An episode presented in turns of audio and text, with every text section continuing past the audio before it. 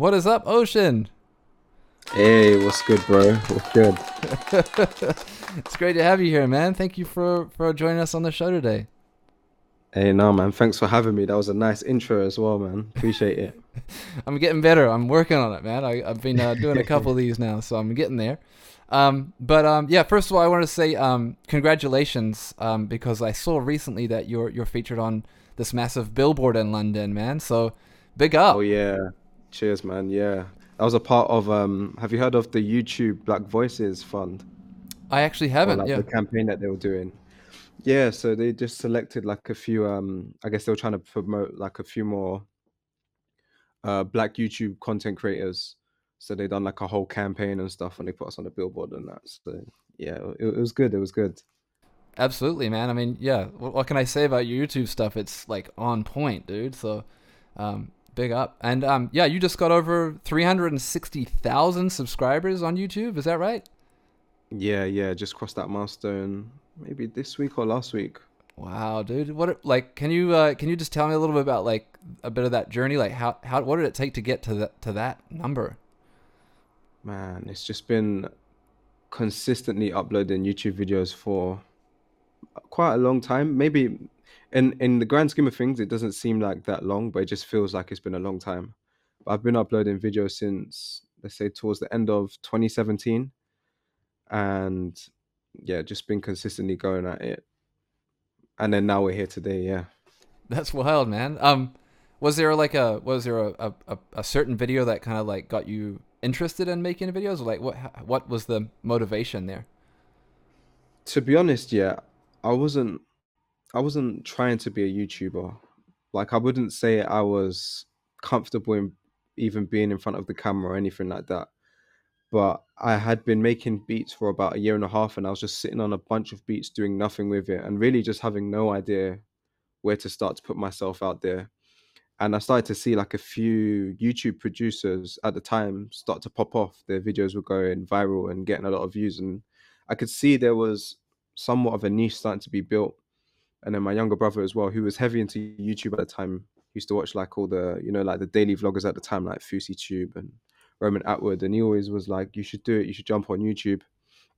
But it wasn't until I started to see the niche, um, a few creators like Pat Ryan, Sharp, shout to them um, they started uploading beat making videos and tutorials and stuff and it, it basically just influenced me to do the same i thought okay if these guys can do it and people are really receptive to it then maybe i think it's time to jump on before it's too late and that's when i just decided to go all in it's it's interesting too because um, not only is beat making like how to make beats but just beat videos on youtube have played such a huge role in like many successful records, like you know, obviously Lil Nas X being probably one of the the most well known ones. Um, yeah. But that whole community there, it's a, it's quite a, it's a community. Like it's a, a very vibrant community, right? Yeah, definitely. I think it's the the producer community on YouTube. It just keeps on growing and growing and growing, and it's it's like now there's even one on Twitch. Um, yeah, I really think like the internet is just a great place for for the producer community. Absolutely. Were you uh, yeah. were you into SoundCloud? Like, um, would would you post your beats on SoundCloud and stuff like that too? Not not really. I think I just missed out on that boat by the time I started to upload on onto the internet. Um, I think that was just like maybe a year before me when SoundCloud was really popping and people were doing type beats on SoundCloud and and selling beats through there. But I just I had just missed that boat absolutely. I want to give a quick shout out to uh, some of the people that are tuned in right now. We got Bronx Beats. We got produce produ- producer LR. Ocean Gang is in here. He said Ocean Gang or drown. Hey, my guy.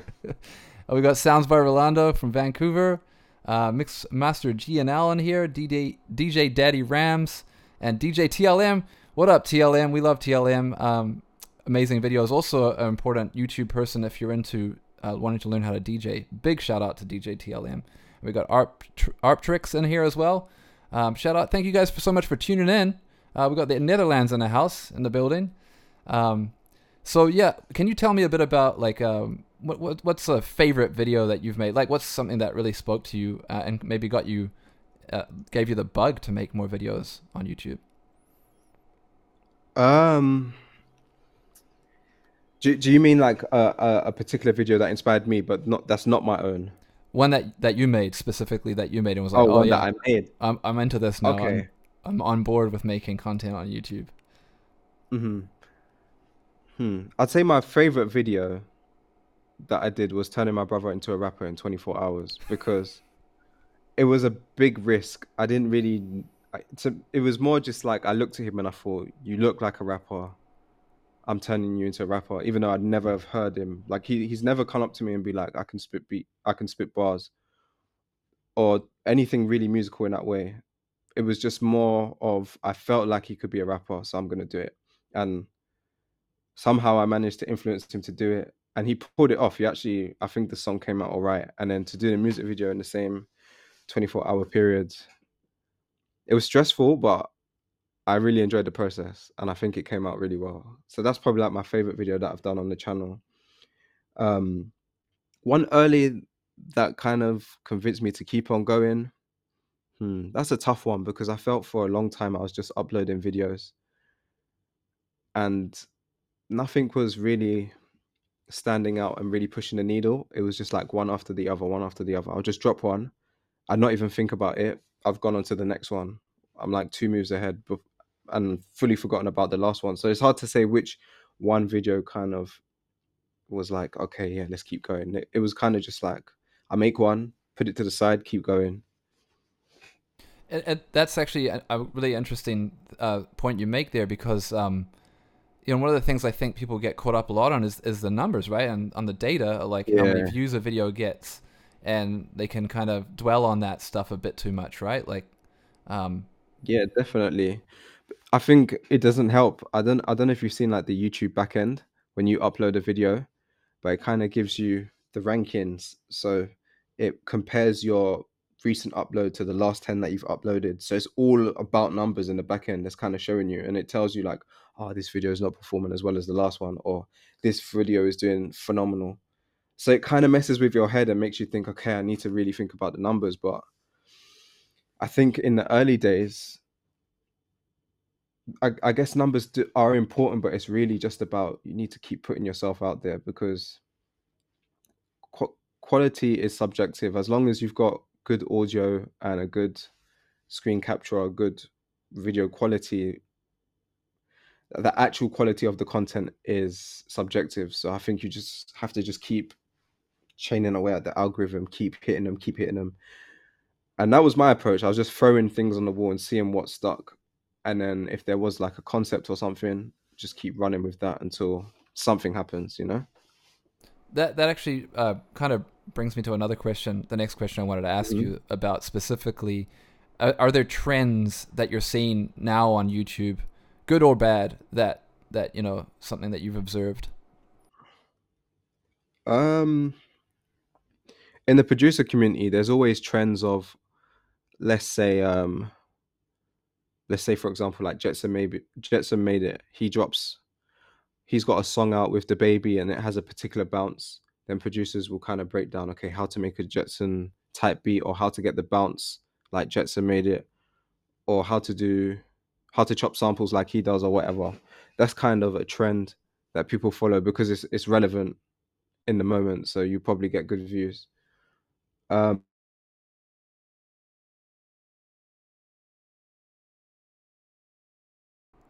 think we might have dropped a little bit there. Um, Ocean, just just hold tight if you're watching. Quick shout out to uh, Thailand. We got in here, Bronx Beats. Hopefully, um, we'll get our connection with Ocean back. What up, Chico Chi? What up, Mikey D Castro? Um, hold tight. Get Ocean back here in a second.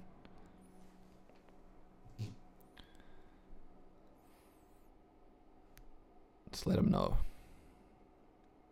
Hey, uh, kia ora, Arptrix there in New Zealand. It's great to have you everyone tuned in right now.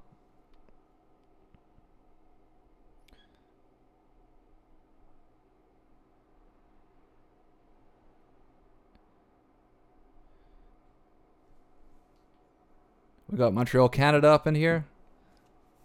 Bonjour. Yeah, let's just hold hold tight. We get Ocean back here in just a minute. Yeah, he's a he's a fantastic producer, um, Ocean. I've just uh, we actually just watched his recent video where he um, he was using the Serato Studio sound pack that he just dropped, uh, which he made a dance hall beat on his channel. I don't know if you guys got to catch that. Super fire. Um, he was talking about having a beat block, um, and I think that's something that we can all relate to if you're a producer. Um, of course, you know, you got to get over that. And I think one of the cool things that he said in his video, which was really helpful, was just just just just put you know just sit down and make something. Don't overthink it. And i was like yeah i mean Kenny Beats right? Don't overthink shit. So you know um, let's see if we can get him back in here. I think we just lost his wife. There we go.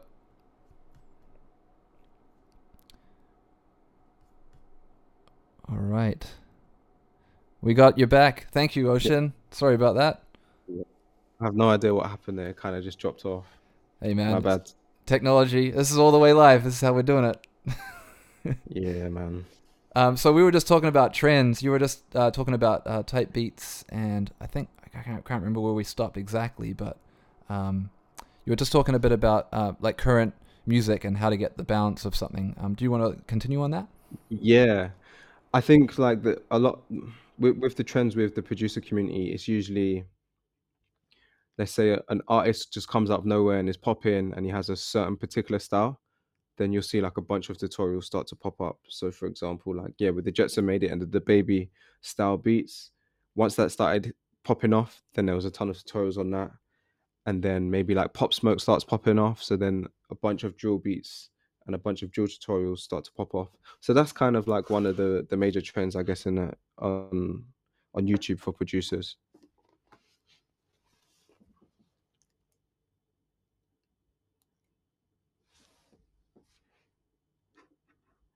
I think you're muted on my on my side, bro. I can't I hear am. anything. I am. I was just gonna say, um, it's maybe not as simple as answer as good or bad, but um, are those trends good or, or bad in your opinion, or is there maybe a, a more constructive way of putting it? No, I don't think I don't think they're bad at all. I think it's uh, I, th- I think if anything, it, it it's, it can be good because it's it's very relevant to the moment, and sometimes it might be hard for let's say a young to, a young producer to figure out okay how it's done, and then he sees a he or she sees a tutorial like that, and then they can either maybe copy it, which ca- I guess could be annoying for for the for like Jetson or something like that. People biting his style, but they could they could watch that, understand the bounce of that, understand how it's done, and then take that and make their own thing from it. So they can be inspired by it as well. Totally. I, I've even seen um, Kaytranada. He made a couple tweets recently about a lot of people buying his style, and you know, I mean, Mhm. it's a great formula, right? Like he has such a, a unique, cool sound that um, I think a lot of people do want to like kind of re- replicate that. But he's just like, man, why, why don't you just book me? Why don't you get Yeah, I, instead gu- of I guess it could be so annoying if you as a producer and you just saw like 20 beat tutorials and type beats on your name, you know, but I guess it means he's doing the right thing, you know. He's Right. that means for sure he's inspiring a ton of people who really love his sound and just but that's the thing. No one will ever be Kaytranada. He's the original anyway, so I think there's there's a lot to be said about that too. I'd love to hear what you think about, um, you know, finding a your sound. I think that, um, you know, I think as producers, it's very easy to, to latch on. I mean, my I myself as a producer, you know, when I was younger, I really wanted to be DJ Premier so bad, and so I made like Mhm. you know hundreds of DJ Premier type beats or Pete Rock beats, and then Kaytranada. I've made Yeah. a bunch like Kaytranada beats, and um, you know, tried my hand to try and emulate those things. But uh, the hardest thing is really finding your own sound. And um, yeah, what's your take on like finding your sound? Is there anything? How would you define like maybe your sound, for example? I think finding your own sound it's just a it's a, it's a process of experimenting. It's trying this, trying that, taking bits from this person and that person. Let's say remixing five different producers that you absolutely love and then trying to make your own. That's kind of finding your own style.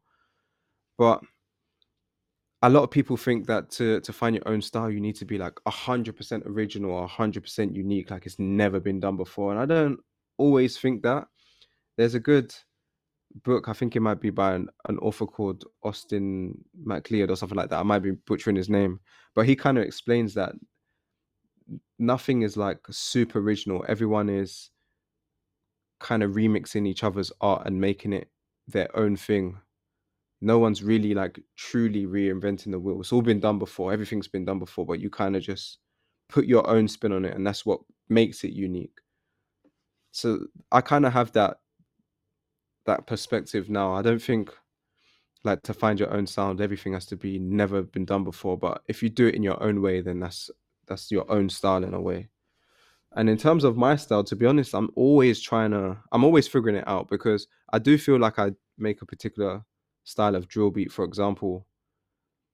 But some day, I'm very all over the place at the same time.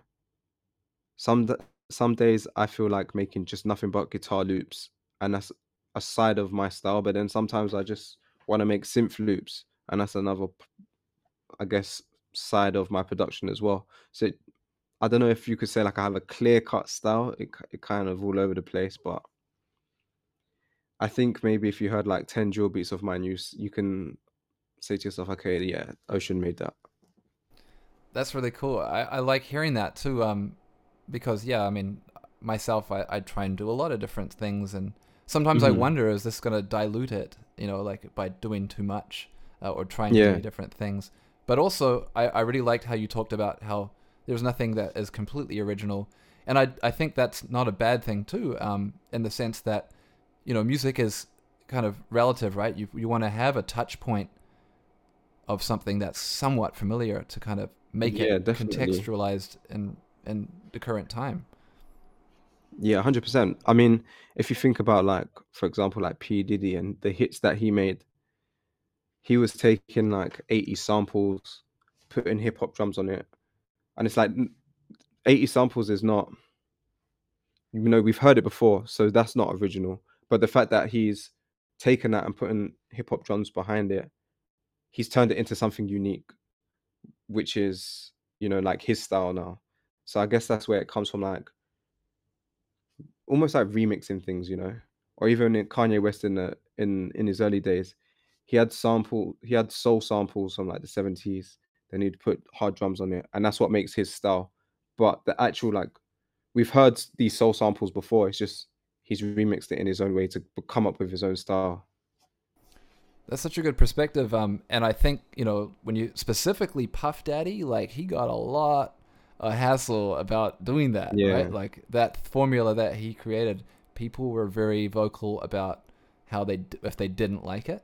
But um, mm-hmm. my friend uh, and I actually uh, we we kind of did uh, made something like this recently, and then we were like, this sound has actually aged extremely well, um, and it's not it's not bad. Like you said, it's it's it's maybe not everyone's taste, and that's totally fine. You know, art is subjective, but yeah, um, it's it's really it's still a, a, it's still something he created. It's still a, it still has value. It's still a, an art, a form of art. So that's cool. I'm really glad. It's really good to hear you say that. Um, on that, actually, I'm really keen to know uh, like your take on sampling versus playing melodies and instruments because similar mm-hmm. to to what I was saying about uh, what you were talking about with Puff Daddy, you know, some people like, can be very critical of producers that uh, yeah. say rely on sampling. Um, yeah, where do you, where, how do you feel about that? Man, I, I honestly think that sampling is is almost like an art form in itself. You know, it, it's not easy to do. I've I've tried it myself like many times, and it's still something that I think is super challenging to be able to. It's almost like what's the word like collaging and putting things together. That's it's it's an art form in itself. So I, I, guess I can understand why people be like, oh, well, it's not original. You've taken it from somewhere else. But at the same time, it's like, it's not an easy thing to do to make, to bring things together and make it sound really good. I do sample, but I also, I like to make my own melodies and I like, I enjoy the process of playing instruments. So that's just my preferred route to go most of the time, or even just use other producers' loops. But um, I do, I do love both, but yeah, I just prefer to make melodies. It's great if you can, right? I mean, if you have the ability and musical uh, knowledge to know how to do that.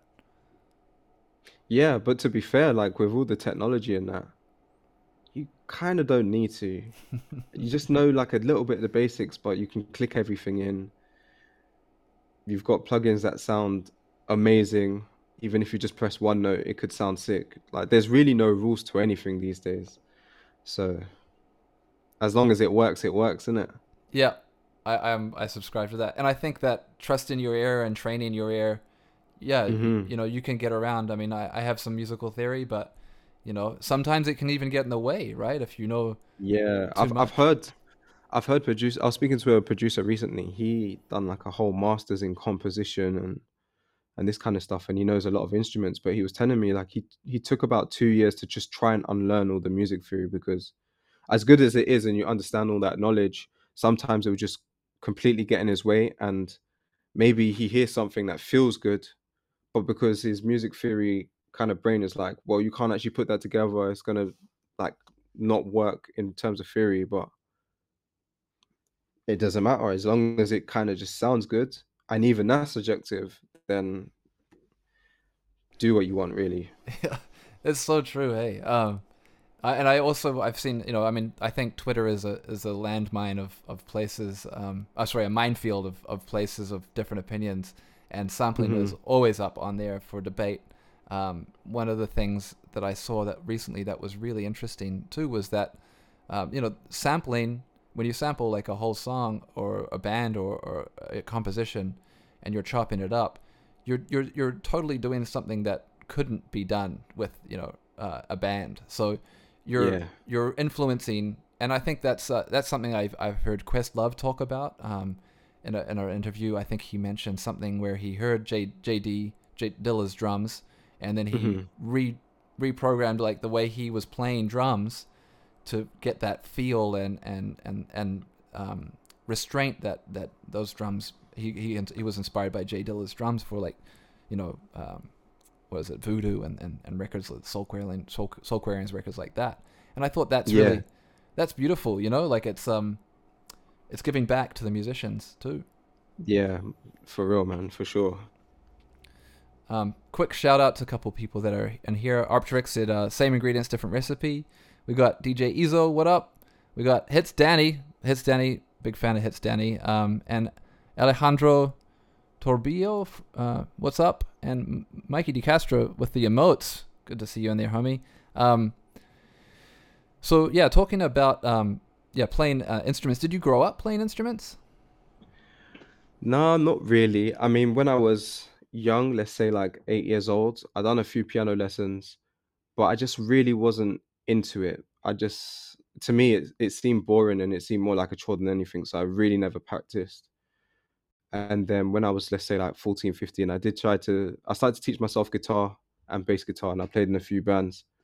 But then, let's say as I got older, like 17, I, I basically had quit music and wasn't playing any instruments. So I forgot all my guitar, all my bass, all my piano. And I decided like when I started doing when I started taking music production seriously, I would learn the, at least just the basics of piano again. And um I started to teach myself for a while and then I actually got a teacher and I started doing you know like the grades with the grade book and stuff. And I got up to like grade 4, grade 5, but I didn't necessarily feel that my piano playing was getting any better in terms of music production because a lot of it is just you're reading the sheet music and you're just playing like these these really classical songs. I mean, whilst it did like help improve maybe my playing technique and stuff, it just wasn't helping me with the production side of things. So I stopped that and just tried to, I guess, just play by ear.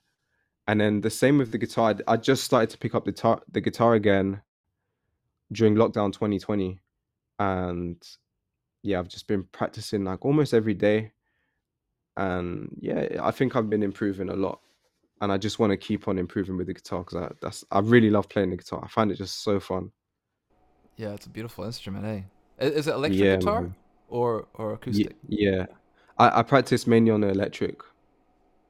What sort of uh without getting too you know geeky, but you know what sort of guitar you, Mhm. you you like? What's your your combo?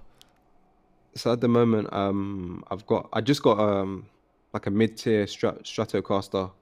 Before I was using might be called like a Bullet, bullet strat or something like that. But yeah, now I'm using the, the like the classic shape of the Stratocaster. Do you just plug straight into an interface, or you you going through like Yeah. an lamp? straight straight into the interface and then I just practice like that. And then every now and again I'll pick up the acoustic. It feels I find I personally find it just a bit harder to play. Yeah, same. I find it easier on a on an electric, but every now and again just for the sound I'll pick up an acoustic and make samples with that as well. It's uh, it's really interesting actually how common and how popular guitar beats are right now, like at this Oh current yeah. Um, Yeah, they've been popping off. I think a lot of it's it's so crazy that just all of a sudden most of the hits were just guitar trap beats and guitar beats in general. yeah, it's wild, right? Like it's it's a Yeah. it's like if there's 2021 sound to me in a nutshell, it's like guitar trap beats. Yeah, 100%. It's uh it's cool. I'm totally with it. But it, it's Yeah. interesting is like uh you were talking about making loops and sampling and, Mhm. and other producers sampling. There's a there's a dude uh, from New Zealand, Aotearoa. Um, big shout out, Seth got got the waves. Um, he's been doing lots of really cool guitar loops. Have Yeah, you heard of I've, him? I've heard of him. I've heard of him before. Yeah, he, I think he's got like a ton of placements with his guitar loops. That's right. Yeah. Um, yeah, Maybe he's maybe he's uh, set that trend off, but um, good good good on him, man. I mean, this is cool. I um, uh, is that Yeah. something that you're interested in doing? You did say that you've you've been making loops, um, and you have your sound pack, obviously with Serato Studio, and on your own. yeah. Honestly, like this past year, a lot of my produ- like I, I haven't made a ton of beats this year, but I've made a ton of samples because I've just not only am I just trying to get better at making melodies and competi- on composition, but I enjoy the process of making melodies a bit more than making a full beat at the moment, and I just feel like in order to break into the industry, it's it's it's uh I don't want to say easier, but it's more of a maybe like a low hanging fruit way of getting your foot in the door, just sending out your samples, because then you can spread yourself a lot. You know what I'm trying to say? Like instead of just working with one artist in this in the studio session and that taking a whole day's work, I can just knock up some loops, send them out, send them to all these different producers, and hopefully one hits. That's cool. Um, and there's there's a I mean there's a bunch of other cool um like kind of services like that too, right? I mean, would you would you send it to a, a, a service like Splice or or um, you know, one of the other kind of loop masters, places like that? Yeah, I, that there's definitely like a, a lane there as well. I haven't done that. I usually just if I am going to sell my, my loops, and I'll just sell it straight from my website. But there's such th- th- there's there's so many lanes you can take it. You know. Yeah, there's um there's a cool story actually to your point about doing that. Um, there's a guy uh, Frank Dukes, Adam Feeney, um, and Kingsway Music Library. Um, Yeah, he's are- like he's like the the godfather of all this, really. it really is, eh? Yeah, and it's cool because to your to your point, like he's uh, he you know he produced he got credits on so many big records with Taylor Swift, Rihanna, and uh, you know Drake obviously, and a bunch of other people. So that's really cool, and I I like I love how like yeah like you said you can just create a loop. It's one element of the beat, and then you can send it out. And and some people do drums really well. That's their like lane. I feel like people like Murda Beatz or something like that. That's like really what they Yeah. do, and then you can yeah it creates like a, a virtual band almost right yeah, exactly, exactly. And the your loops, it, it, it might seem kind of like weird to say, but your loops kind of just live forever. Do you know what I'm trying to say? Like once it's out there, it's just out there forever. Your loop pack doesn't die. It can just keep on going. Loads of producers can flip it. Anything can happen, you know? i like that take man i think that's really good because i feel like some people are really reserved about giving away a loop you know? Like oh i'm giving them the idea or whatever you know? Like oh i should just make the whole beat myself. But i i think that's your your perspective there is really is quite liberating in a lot of ways of just like yeah it's yeah, flip it you know? Yeah man. I, I i definitely feel like loops can be timeless because i've got i've got tons of beats on my laptop but my beats from 2016 2017 sound like it's from 2016 2017 but even if i just take the melody from those beats i could flip it into something that sounds more current and more in line with today's kind of music so i also think that loops can be timeless depending on like how you flip them as well That's awesome. Yeah, I mean, drum programming and and bass sounds and things like that constantly are evolving with like Yeah. drill and things like that. Um, yeah, for sure. And those will date your beats really quick, right? Yeah, but a guitar sound is just not gonna die, you know. yeah, totally, totally.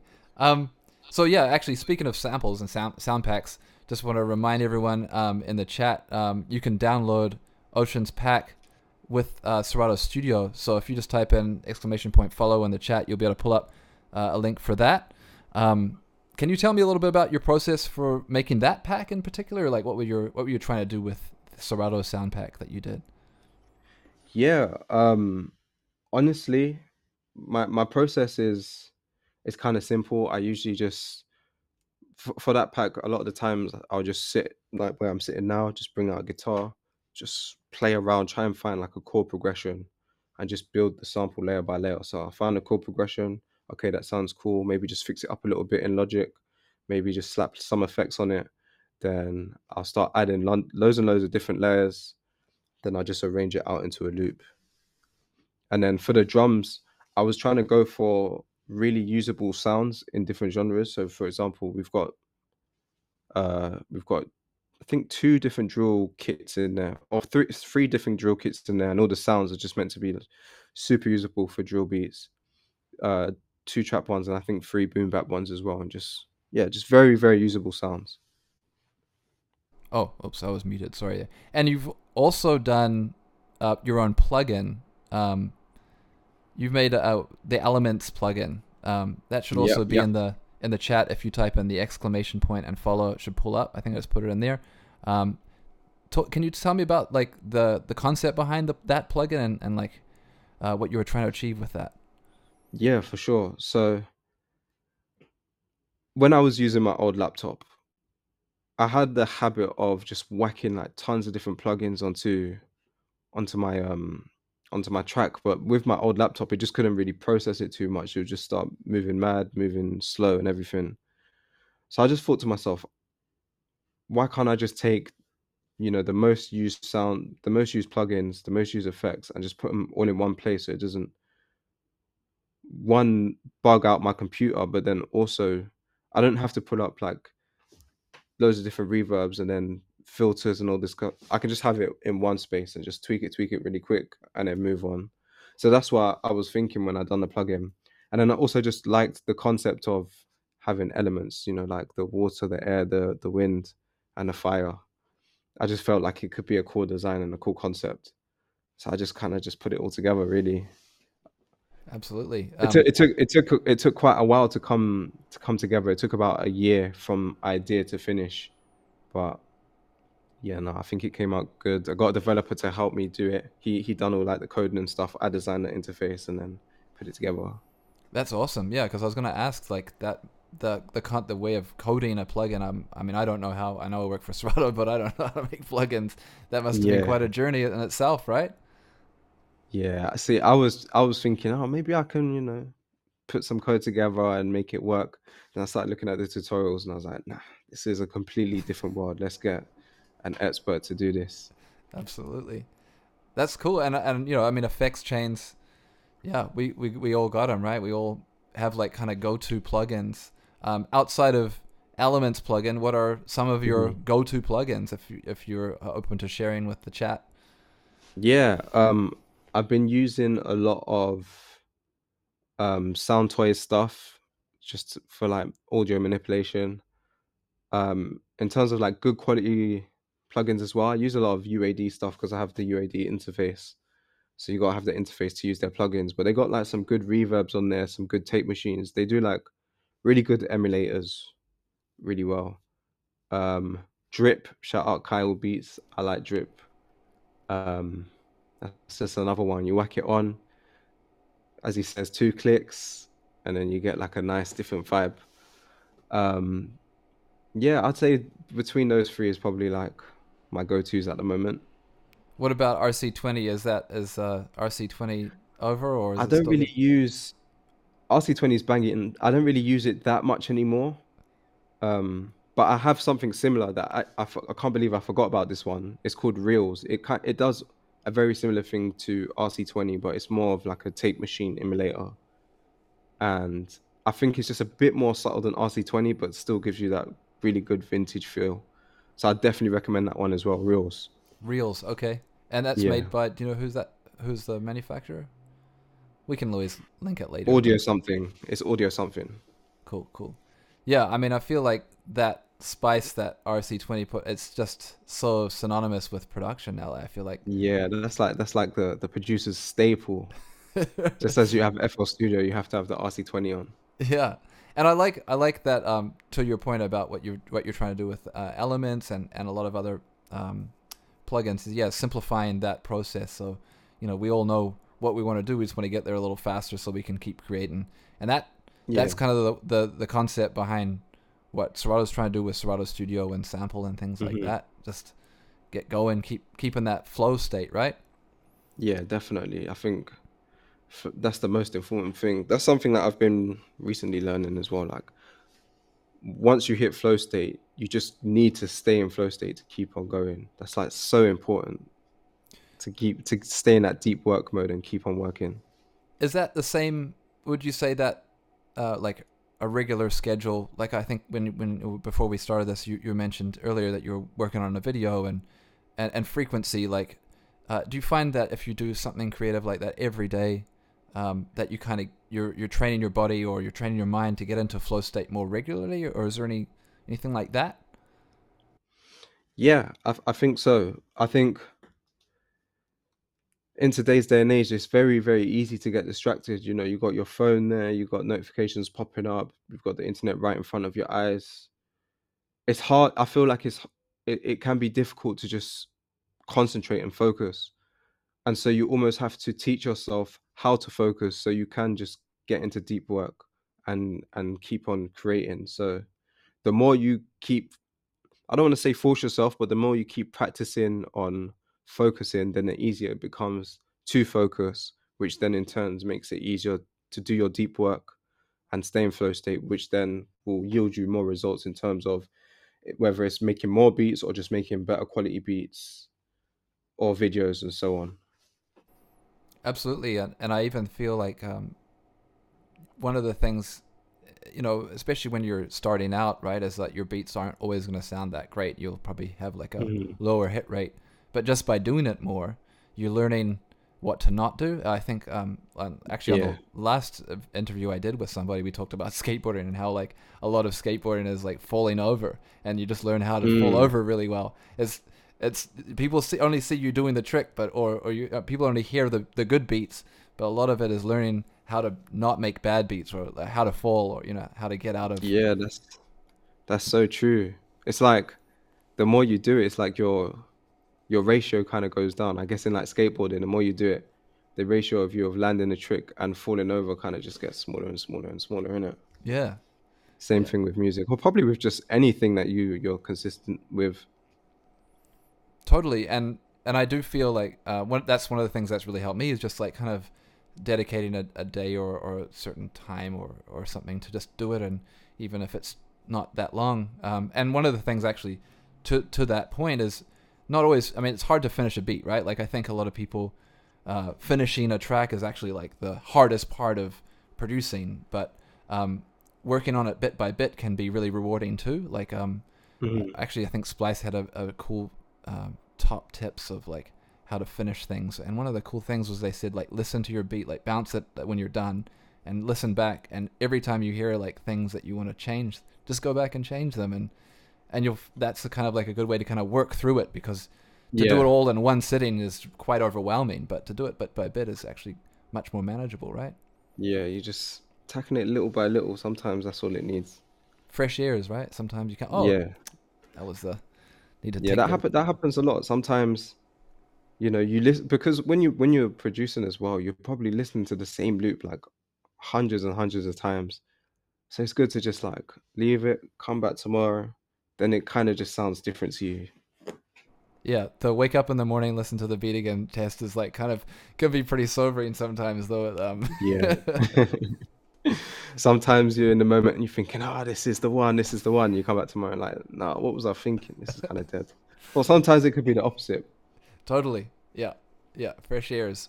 Um, so speaking of um, yeah, favorite productions. Uh, what what's like one of the favorite records that maybe I mean either you've made or, or or someone else has made that you'd recommend someone check out? Oh, there's so many. It's hard to just say one. We can we can go through a Um, couple, but uh, I'd love to I'd love to play one for everyone. So we're gonna pull up Serato here. We're gonna whatever you got for us, we'll pull it up.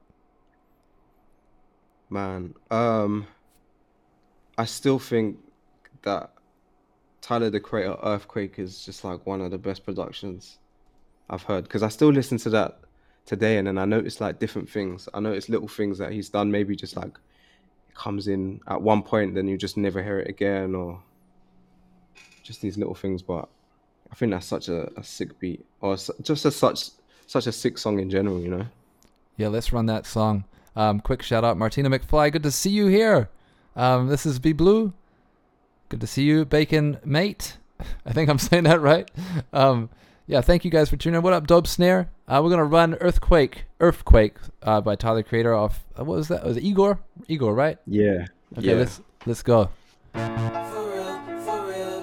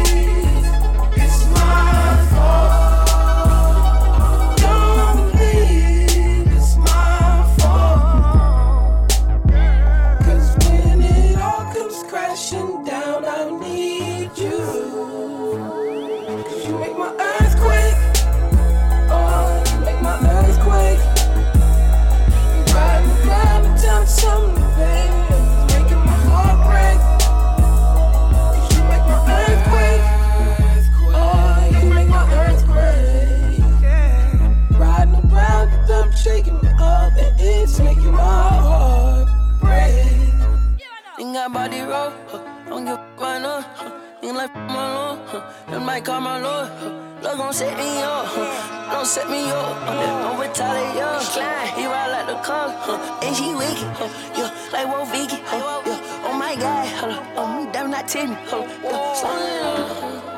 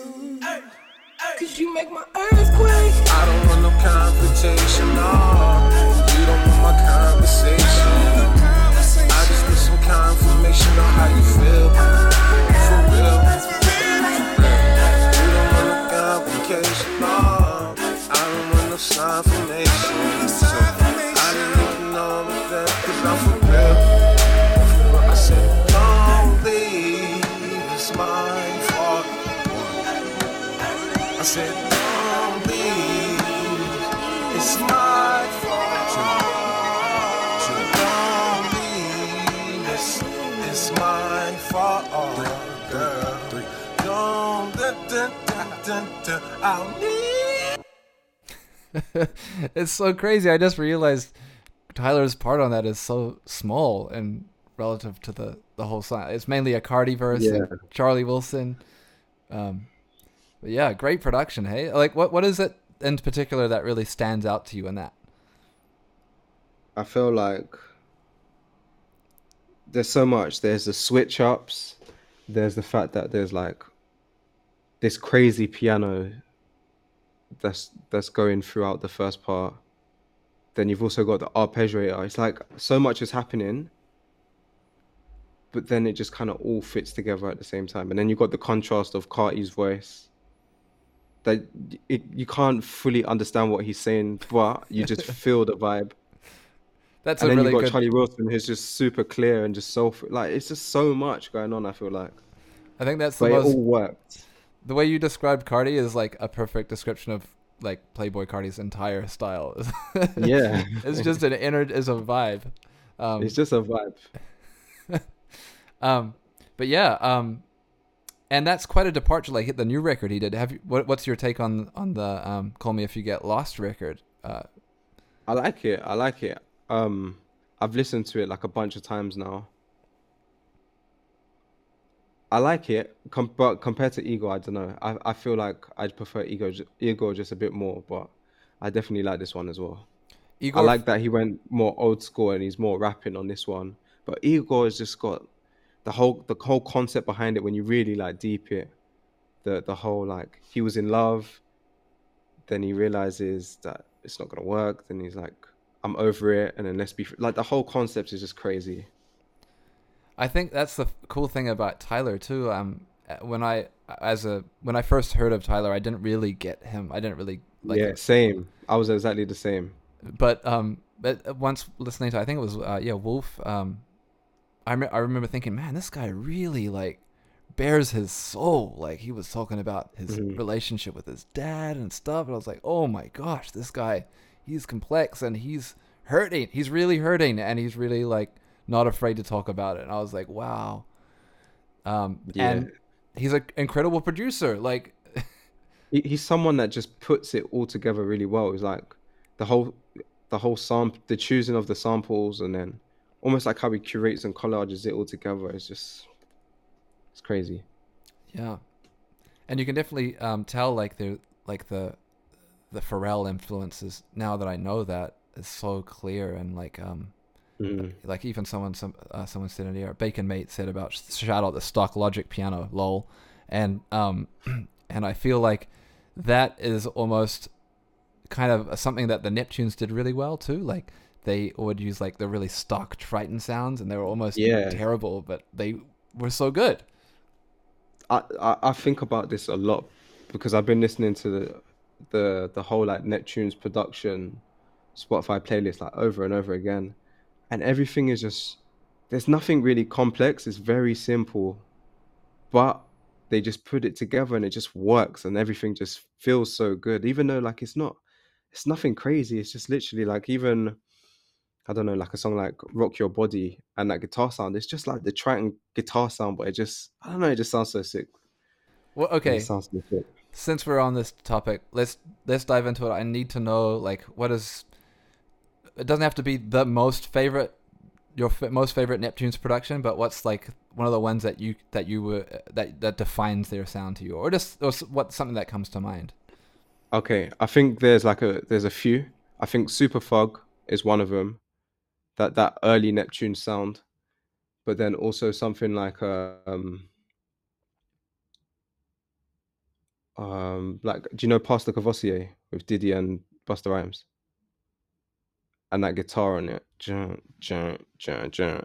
I I've actually realized that they use that guitar, that kind of guitar riff in many different things. They just in, in just different ways slightly.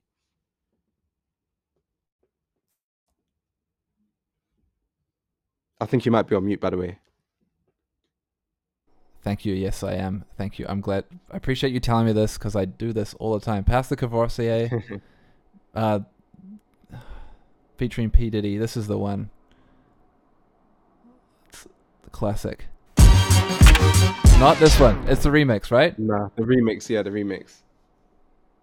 Don't this shit make a nigga wanna jump, jump. Don't this shit make a nigga wanna jump, jump. Don't this shit make a nigga wanna jump, jump. Don't this shit make a nigga wanna jump, jump. Don't this shit make a nigga wanna jump, jump. Don't this shit make a nigga wanna jump, jump. Don't this shit make a nigga wanna jump, jump. Don't this shit make a nigga wanna jump, jump.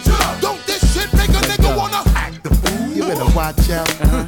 Hot shit be bringing the cops out. Come on, street niggas is ringing them shots out. Huh. Short circuit and blacking the blocks out. Now open up the garage and pull the drops out. Rocking the fur coat, bringing the blue fox out. Diamonds light up the block, bringing the blue rocks out. Huh. While until all of my crew knocks out. Come on, Get your ass up on the floor. huh. throw your hands if you want some more. Wiggle your crotch out, huh, and peep the way we be blowing them spots out. Come on, look how we got 'em ready to act out. Girl, I'm ready to get the twist in your back Let's out. go. Come on, Drink yak till a nigga falling out. flat on his back, now watch Yeah. a nigga crawling out. Talk to me. Said Busta, What's up, son? see them girl rolling, and it look like Come on, they asses is swollen. and my ass getting big But now. if your man babysitting, Uh-huh. then what you gon' say? What we gonna tell him? You gon' tell a nigga? Pass a Courvoisier, yeah. You gon' tell that brother? Pass a Courvoisier, yeah. Everybody singing now. Pass a Courvoisier, yeah. Everybody singing now. Pass a Courvoisier, yeah. Uh, There's so little in that beat too, right? Like it's Yeah, guitar. like literally, it's jun, jun, jun, jun, and that loop, looping over and over and over again. But it doesn't get boring. And the bass doesn't even that- come in until like halfway later, like pre-chorus. Yeah, man, Th- that's they they really got away with like simplicity, but just making it work. Yeah. and like I feel like they've used that kind of guitar kind of riff in like uh, in a few songs. I think maybe like "I Love You," not exactly the same, but that same kind of feeling. Um, maybe in like "She Wants to Move," a few different songs. They've they've kind of used that same kind of riff, but they just nailed it. They killed it. Yeah, it's true. Like it's like a kind of a semitone, like up. Like they they do that, whatever that is. Like they do it throughout a lot of their productions, just with different sounds. hmm Um, hmm apologize uh, uh, for the explicit version. I didn't realize. I mean, I did kind of, but yeah, sorry if that's offended anyone. Um, watching. Um, but yeah, I mean the Neptunes. What can you say? They're just so good, and the drum sounds are, are quite thin. They're ne- they've never been crazy, uh, hmm but they all work really well. Um, Yeah.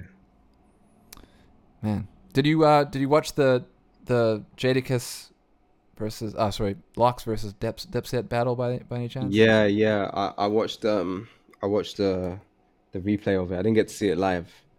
that was crazy. that, eh? that, that that was crazy. Yeah, that was sick. That was sick. Jada Kiss killed it. He turned up.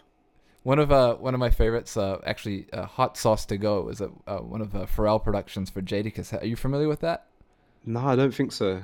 Okay, I, I, if you don't mind, I'm gonna I'm gonna quickly run that one real quick. Um, yeah, go for it. Go for it. because it's got a it's got a bass sound in it that I just love. Um, and and it was off a Jadakiss record that wasn't really, it wasn't a. I mean, it was it was a big record at the time, but this one it was a single, but it didn't really pop off. Um, uh, so let's go. I I got the instrumental. We'll just we'll just run that because we don't need to hear the whole thing. But this bass line is so sick.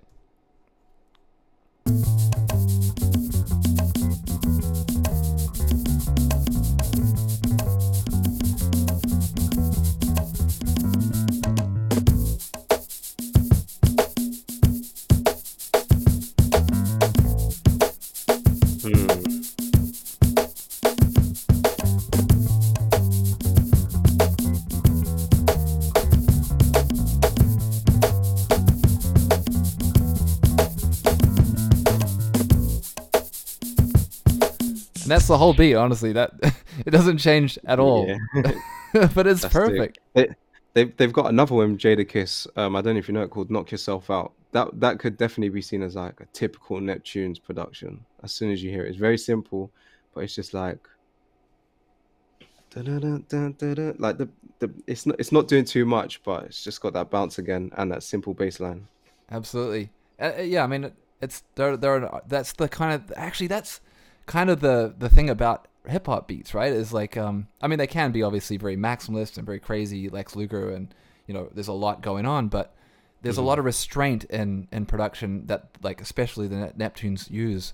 Um, do you feel like when you approach production, do you try and uh, approach it with a certain restraint, or are you more of a maximalist type of guy? No, no, nowadays I'm trying on purpose to make things simple because, like for me, the Neptunes are probably like one of my biggest inspirations. I love their productions, and I'm I'm seeing that with just just by listening to like all their songs, everything is nothing. There's nothing too much going on. So nowadays, with with my production and with my with my samples, for example, I try and strip back things because it's easy to to overproduce and keep adding in things and make it all crazy, maybe like an earthquake or something. But I think if you can get the balance of where it's like sounds like a lot, but is really kind of simple. I think that's quite cool. That's actually something I think about. Um, like uh, Drake, a lot of the production that Drake chooses is kind of like that, where um, it, it's also quite restrained. It, it allows space for all of the sounds Yeah. to sound big, right? Yeah, exactly. It, it also allows space for the artist too, which is the main vocalist. instrument. Are you? a- Uh, I mean, I've seen you um, spit some bars on, on some beats. Um, but are do you consider yourself a, a vocalist as well? Is that like no? nah, not at all, not at all. Th- those would just be for like a video or something, but nah, I'm not really doing that. I'm just sticking to my lane for now, anyway. but when you make a beat, do you ever have it within mind? Uh, you like keep space open for a vocalist? Yeah, I'm trying. I'm trying to keep that in mind that with with everything I'm making now. I'm trying my best to just not overproduce because my my goal is to definitely get more placements, and so if that's if that is the case, then yeah, you you kind of have to leave the space for an artist. So I'm trying to every time I make something, tr- just try and strip things back, keep it kind of spacious, you know. I think that's a really important thing to to for producers to think about too, because I do think that it's a it's a trap that you'll fall into where you're trying to put all this stuff in to impress people or, or you know flex Yeah. a little bit. But But that, that that's the thing is sometimes you can get caught up in trying to flex too much and show yeah you can do this this and that this and that but you if you're trying to get placements you shouldn't be trying to impress producers you just need to once an artist hears your song can i can i go for this okay yeah i can use this that's what you that's what you want to try and achieve Absolutely, and and I think even Dr. Dre said he he's like he he knows if a song's gonna be good or not within the first thirty seconds or something, right? Mm. He just like okay, if it gets to the point in the first thirty seconds, then we're good. But if it takes too long and it's too much, then um, he's out. But I mean, i that's another guy who who obviously is very good about just using the right sounds. Like he that's his thing, right? Like just yeah just the right sounds.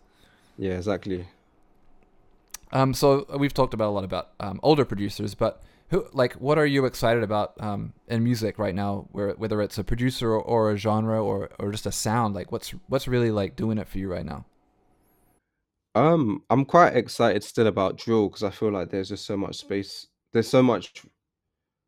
It's so much ways it can go. Like it's very. It's a very.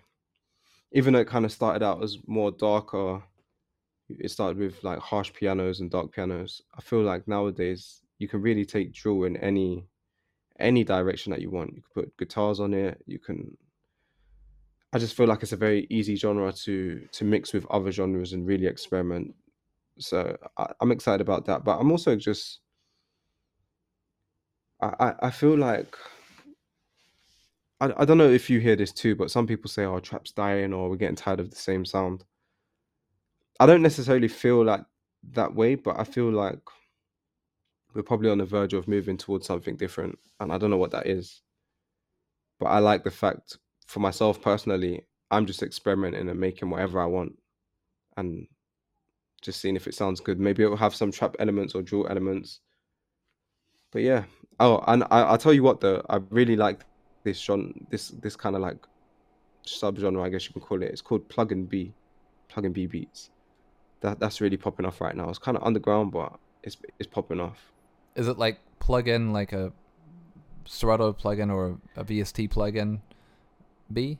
I don't know why they I don't know why they call it plug, but the the the the the what you call it? The R and B part is because it's got very R and B ish chords. Ah, I got you. Like plug And then in like- Yeah, yeah. And then it's it's got like a trap beat, but the hi hats are faster.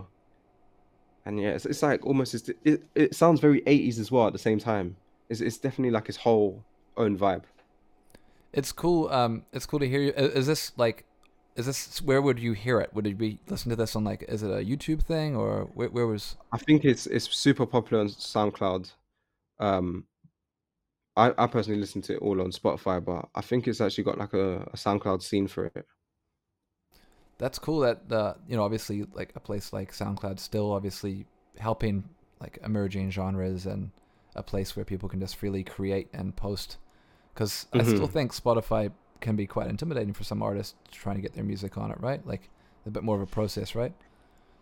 Yeah, and SoundCloud is easy. You just upload and bam, it's done. You don't have to worry about distribution and splitting payments and writer credits and all that kind of stuff.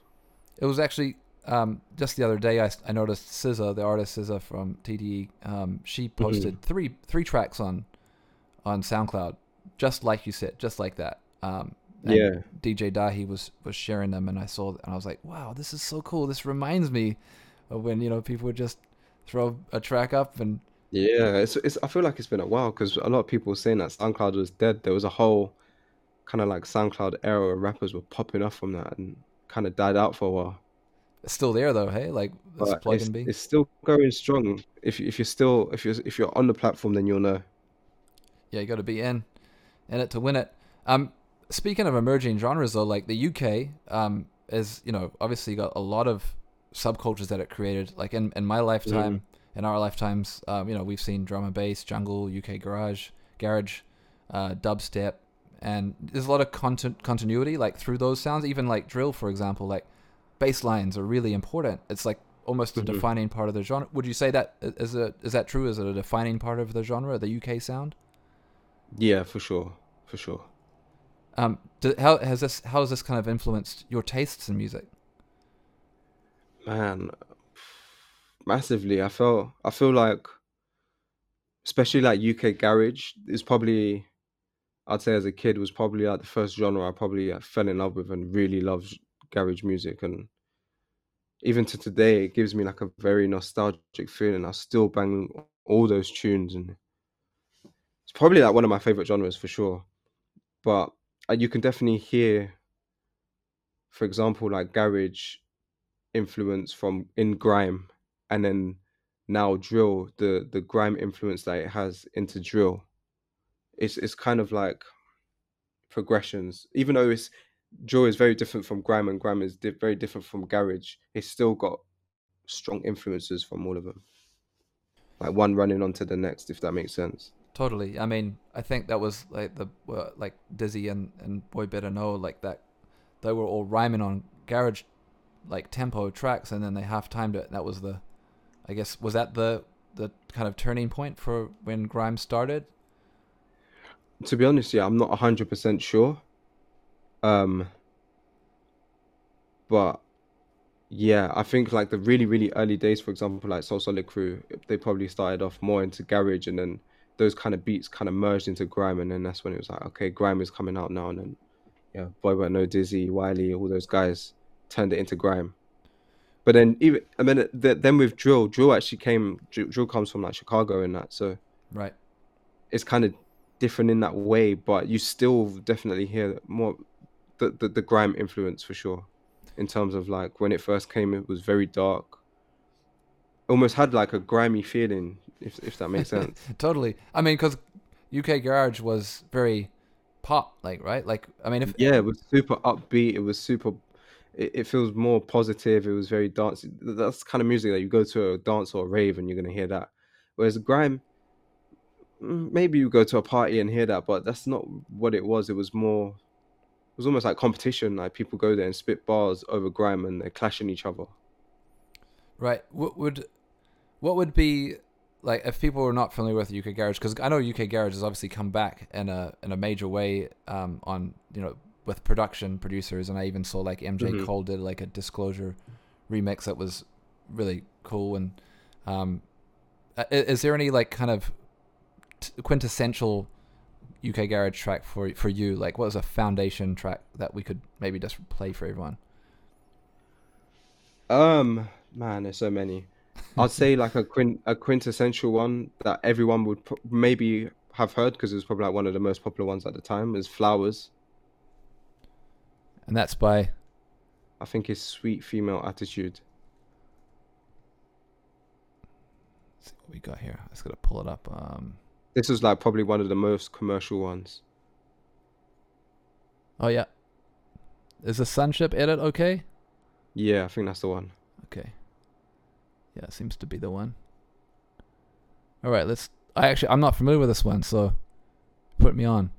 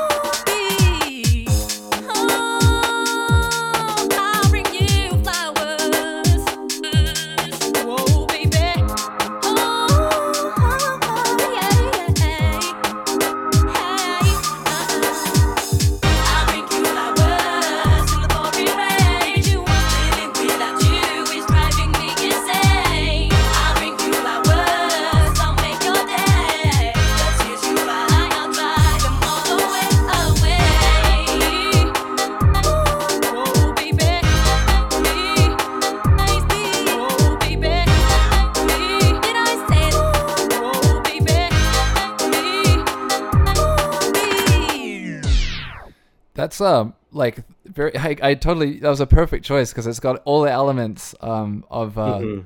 of garage that like I know about, like the choppy vocals, you know, like the obviously Yeah. the, the shuffly drums, and yeah, the jazzy chords and stuff. It's that's I I've never heard that song. I'm so glad you you recommended that one. Yeah, man. That that's probably like one of the the standouts from from that era. Like I think that might have been probably the most one of the most successful songs at that time, you know. What year was that roughly? It's got to be between like 99 and 2001, I'm guessing. Yeah, what a time, hey, what a time. that was uh yeah, I remember man, it was like that and drum and bass at that time was just everywhere. Um if you were going to a, a rave or anything, it was always that. Like um that's that's really cool, man. Thank you for for sharing that.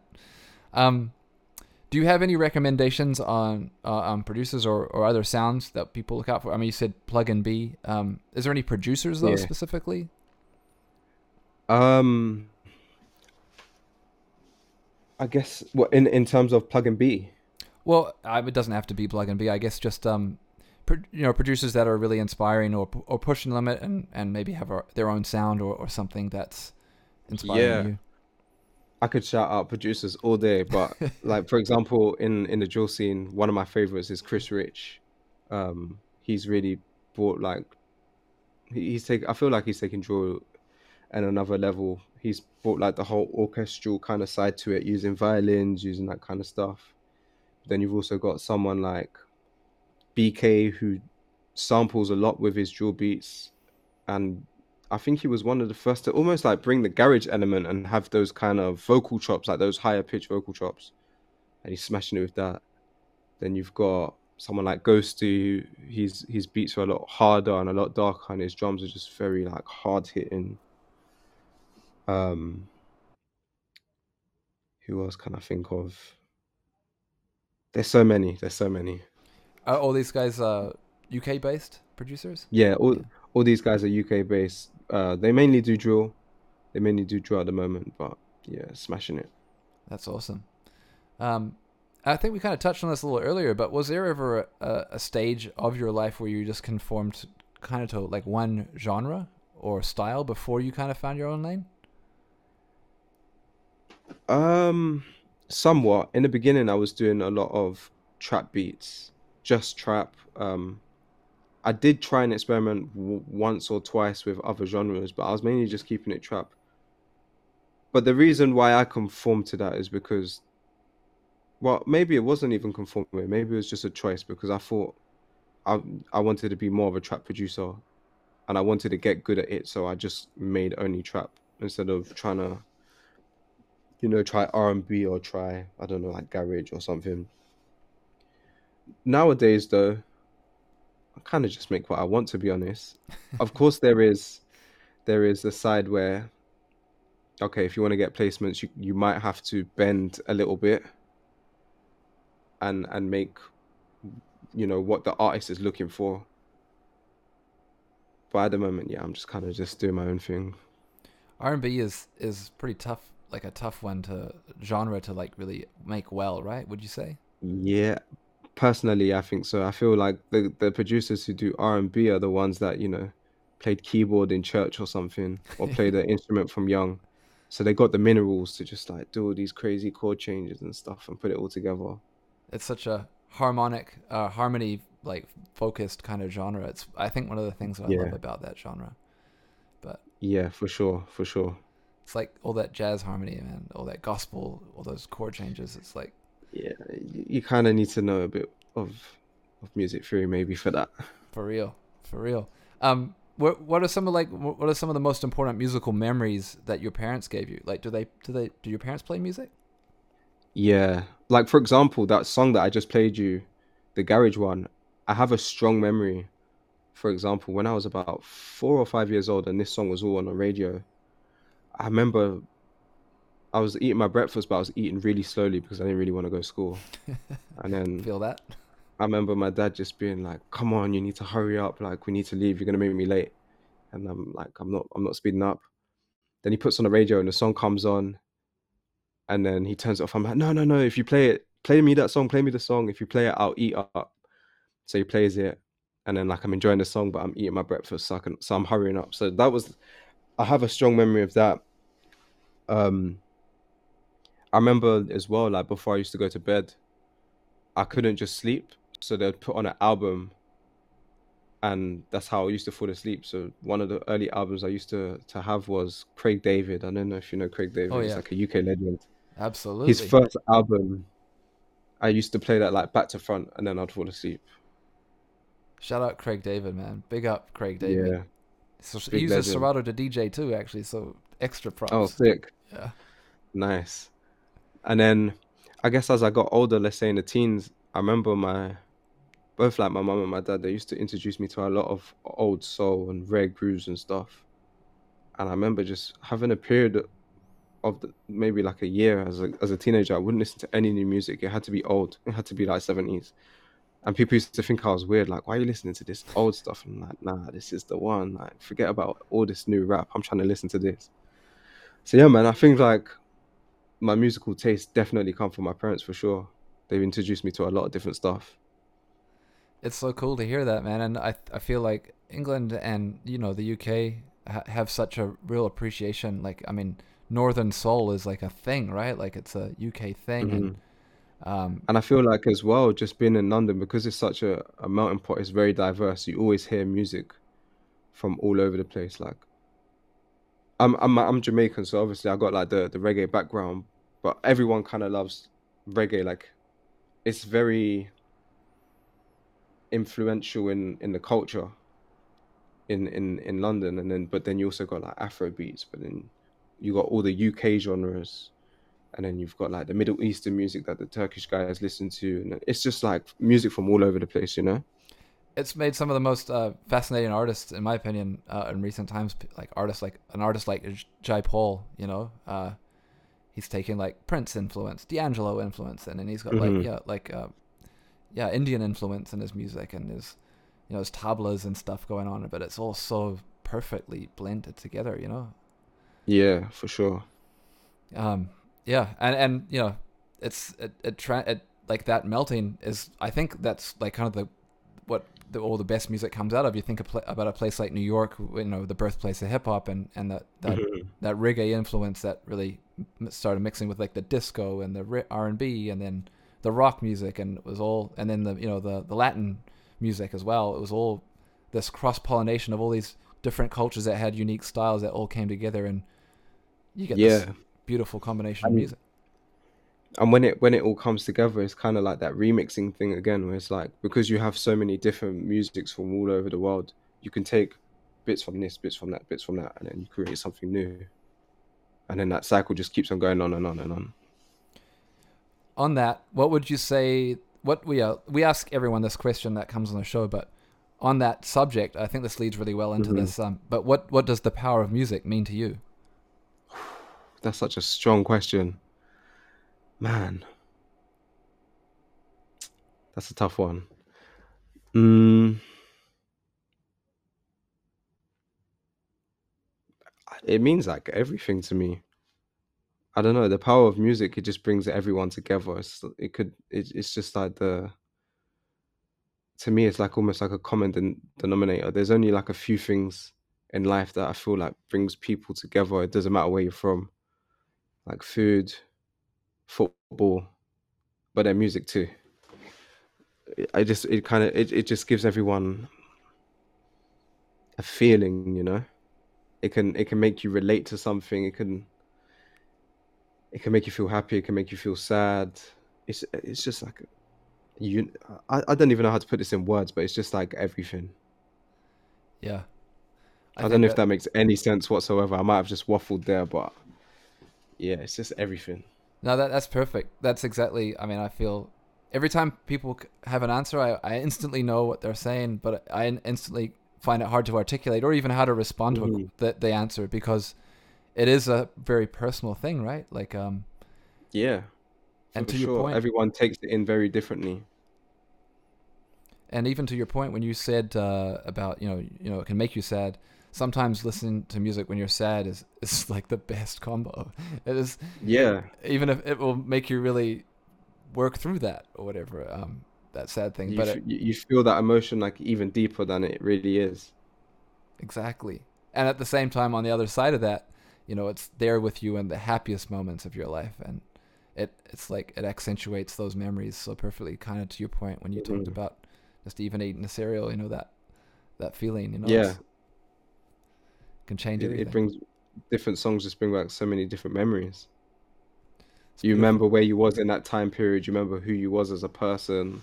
You know all your hopes, all your dreams. exactly. That's awesome. Um, I got a couple more questions, and we're gonna wrap it up. Um, if anyone in the audience, anyone who's who's watching or tuned in right now, um, feel free to throw some questions in the chat, and um, hopefully we'll have time for Ocean to answer them if they're a good question. um, no shit, no silly stuff. Um, but yeah, we'll try and have uh, some questions from the audience as well. Um, a few more questions though. Are there any things that you've recently learned that you'd like to share with kind of up and coming producers? And I feel like I know that you do a lot of this um, already on your YouTube channel, but even if it's for like advice for new beat makers who maybe want to get into the YouTube thing. Yeah, I think something that I used to. Well, I don't want to say I used to because sometimes it still creeps up and it's something that I'm working on. But I'm trying not to put too much pressure on myself when I'm actually making the music because that's when like you hear people say, "Oh, I got beat block. I can't really make anything," and I think there's some truth to that. But sometimes it just comes from you're putting too much pressure on yourself to make something of a certain quality or standard. Like when you have beat block, it's because you're probably thinking too hard about it, and you're thinking, "Oh, it just doesn't sound as good as this or that." But sometimes I think you just got to create to create, and whatever happens, happens. You should just have no expectations with it and sometimes really good things can come from that. And it's something i'm still learning today because sometimes i might sit here and i'm making something and i'm getting frustrated because it's not coming out the way i want. But sometimes it's just like rather than thinking it should come out a certain way just let it come out in any way. And whatever it will be it will be. Maybe it sounds good maybe it sounds bad. And then also i mean i say this all the time i feel like i probably said it like a million times but it's just so subjective because honestly, like when I'm in some sessions with artists and they choose a beat, I really might have been like reluctant to even play that beat because I wasn't feeling it. And I might have just almost deleted it, but they really like it. So what does it matter in the end of what you feel? As long as like a good song can be made from it, then that's what it is. And actually I have a very I have the, I had this experience a week or two ago me and another me and uh, two other producers we made this beat and in the moment wasn't really feeling it. We wasn't even going to finish the beat. I remember one producer just thinking like we should just scrap this throw this away.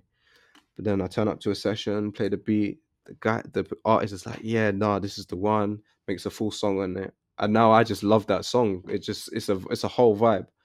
And I could have gotten in my way because I, I was overthinking it and just thinking, nah, this is a dead beat. But something can come from it because music is subjective and people hear things differently. So that's something that I'm still learning to this day, but that's something that I'm, you know, that's something that's been in the back of my mind recently. That's great advice. I, I, I really think that that's um that's something we all need to kind of like learn as well. Like it's it's hard because it's we're our, we're always going to be our worst own worst critic, right? Mm-hmm. Mm-hmm. For sure. But at the same time, of course, we will we can all know that okay, this is a bad beat or this is a good beat just in terms of quality. But then sometimes it's just like it doesn't matter. It really doesn't matter because anything can happen with it. Totally. You hear you hear songs in the charts these days which are really really simple and maybe if you just heard the beat you probably think ah this is trash but once you have the full package it actually sounds decent yeah. It's true actually. Um, Serato, not me, but somebody in the whoever is managing Serato. What up, Serato guys? Um, have a, a good point here. They said it reminds me of that of Timbaland throwing away that beat that he made. yeah Twitch. exactly exactly that's that's perfect P- shout out Serato HQ, whoever's whoever that is. Shout shout you out.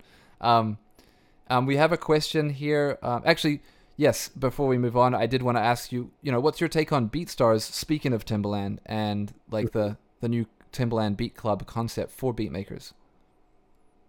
I think it's really good because, for example, like BeatStars, they give you the opportunity to easily sell your beats. You don't have to worry about the paperwork. You don't have to worry about sending the beats. It's all it's all automatic, and they they have the whole back end where you can see your sales and split sales and that. So that whole ecosystem is really cool. And then with the Timbaland Beat Club stuff, again, it's just like a, another good opportunity for producers to to put themselves out there. They, I, I'm in like the beta version of the Beat Club, and in the back end, you can it tells you it tells you like okay this artist is looking for this kind of thing and you can pitch your beats so it's just another way to to possibly get yourself out there you know Without the the red tape of or you know weird communication, right? It's all handled. By Yeah. yeah. And it's it's just it makes everything just easy. For example like some of the artists that they that you can pitch to the average person probably just has no way of getting to them but with beat club it kind of makes it possible. I'm not saying like 100% you're definitely going to get a placement but at least you have the opportunity to to to make something happen.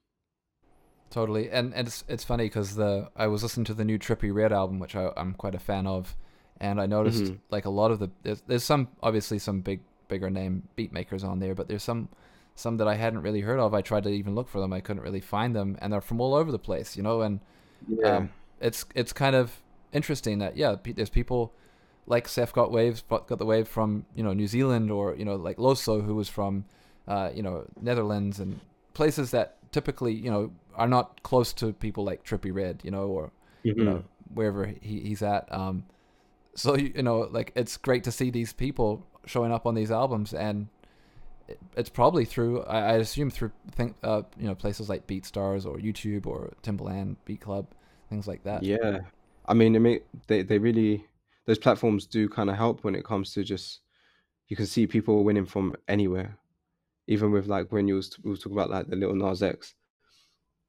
and YoungKio winning all the way from his bedroom in in Netherlands. BeatStars helped you know that basically happen. Yeah, yeah, shout them out. Um, okay, so we have a we have a question from Bacon Mate. I hope I'm saying that correct, but uh, he he wanted to know what's your dream col- collaboration. I'd love to get one with Drake. I'd love to get one with Skepta. Um, I'd love to get one with Dave, but I think like, yeah, J- the, those would be the top three. Drake, Drake number one for sure. Though. Shout out Drake. He's got that album coming sometime. yeah, soon, soon, hopefully. Yeah, that would be cool, man. Um, Dave, like location, Dave. Nah, I want a hard spitting Dave. cool. cool. Cool. Uh, Okay, so um, I think that's it for for the questions. Um, you guys are pretty timid in the chat there. Um, but keen to know what's coming up next for Ocean, and you know what what are you looking forward to to most this year? Yeah, man. I'm to be honest, like a lot of this year has been me switching to doing, I guess, like more industry kind of stuff, but really just trying to get placements. Um, and I've taken a lot of time this year to really just improve as a producer, really getting to understanding synthesis and sound design and playing the guitar and making better samples. So yeah, this year I guess is more just like almost like a new beginning and I just want to keep on continuing to improve, putting out content, putting out the best content I can, and hopefully getting some more placements in the future for sure. Awesome, awesome. Well, hey, I really appreciate you know your time today. Um, thank you so much, Ocean, for for being a guest on the show, and for everyone who's watching, if No, you want to, thank you for having me, man.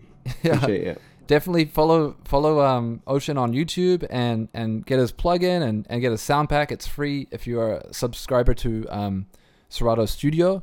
Um, just press exclamation point follow in the chat and it'll pull up all the links there. Um, I have one one last thing before we go though. Um, I'd love to pull up a, a track that you produced and play it for everyone um, before we leave. So what would- what if you wanted to if you wanted to to take us out with a song that you produced? Um, what would it be? Okay. Um. Actually, we done this one on a on a video, and the the feedback was quite good. So he just the artist decided to put it out. It's by an artist called Zein Gowie. He's an amazing singer, and the song's called Simple Guy. Okay. What's the um? What is the uh? The sorry, sim- what was this uh, the artist again? Zein Gowie, uh, Z E I N, and then G O W I E. Okay, cool. Is the uh, is that right? Z- uh, sorry, Z E I N G O. Maybe I got that wrong. Um, Z E I N, and then space, and Oh. then the second part is Oh, there we go. Yeah. Okay, and the song was "Simple Guy." yeah. I I can I got I it. can yeah yeah there it is. Yeah, Simple Guy. That's it. All right. Thank you again so much, Ocean. Um, appreciate your time. Let's uh, let's go. Let's ride out with uh, Zein Gowie, "Simple Guy," produced by Ocean. All right, let's go. All right, peace, everybody.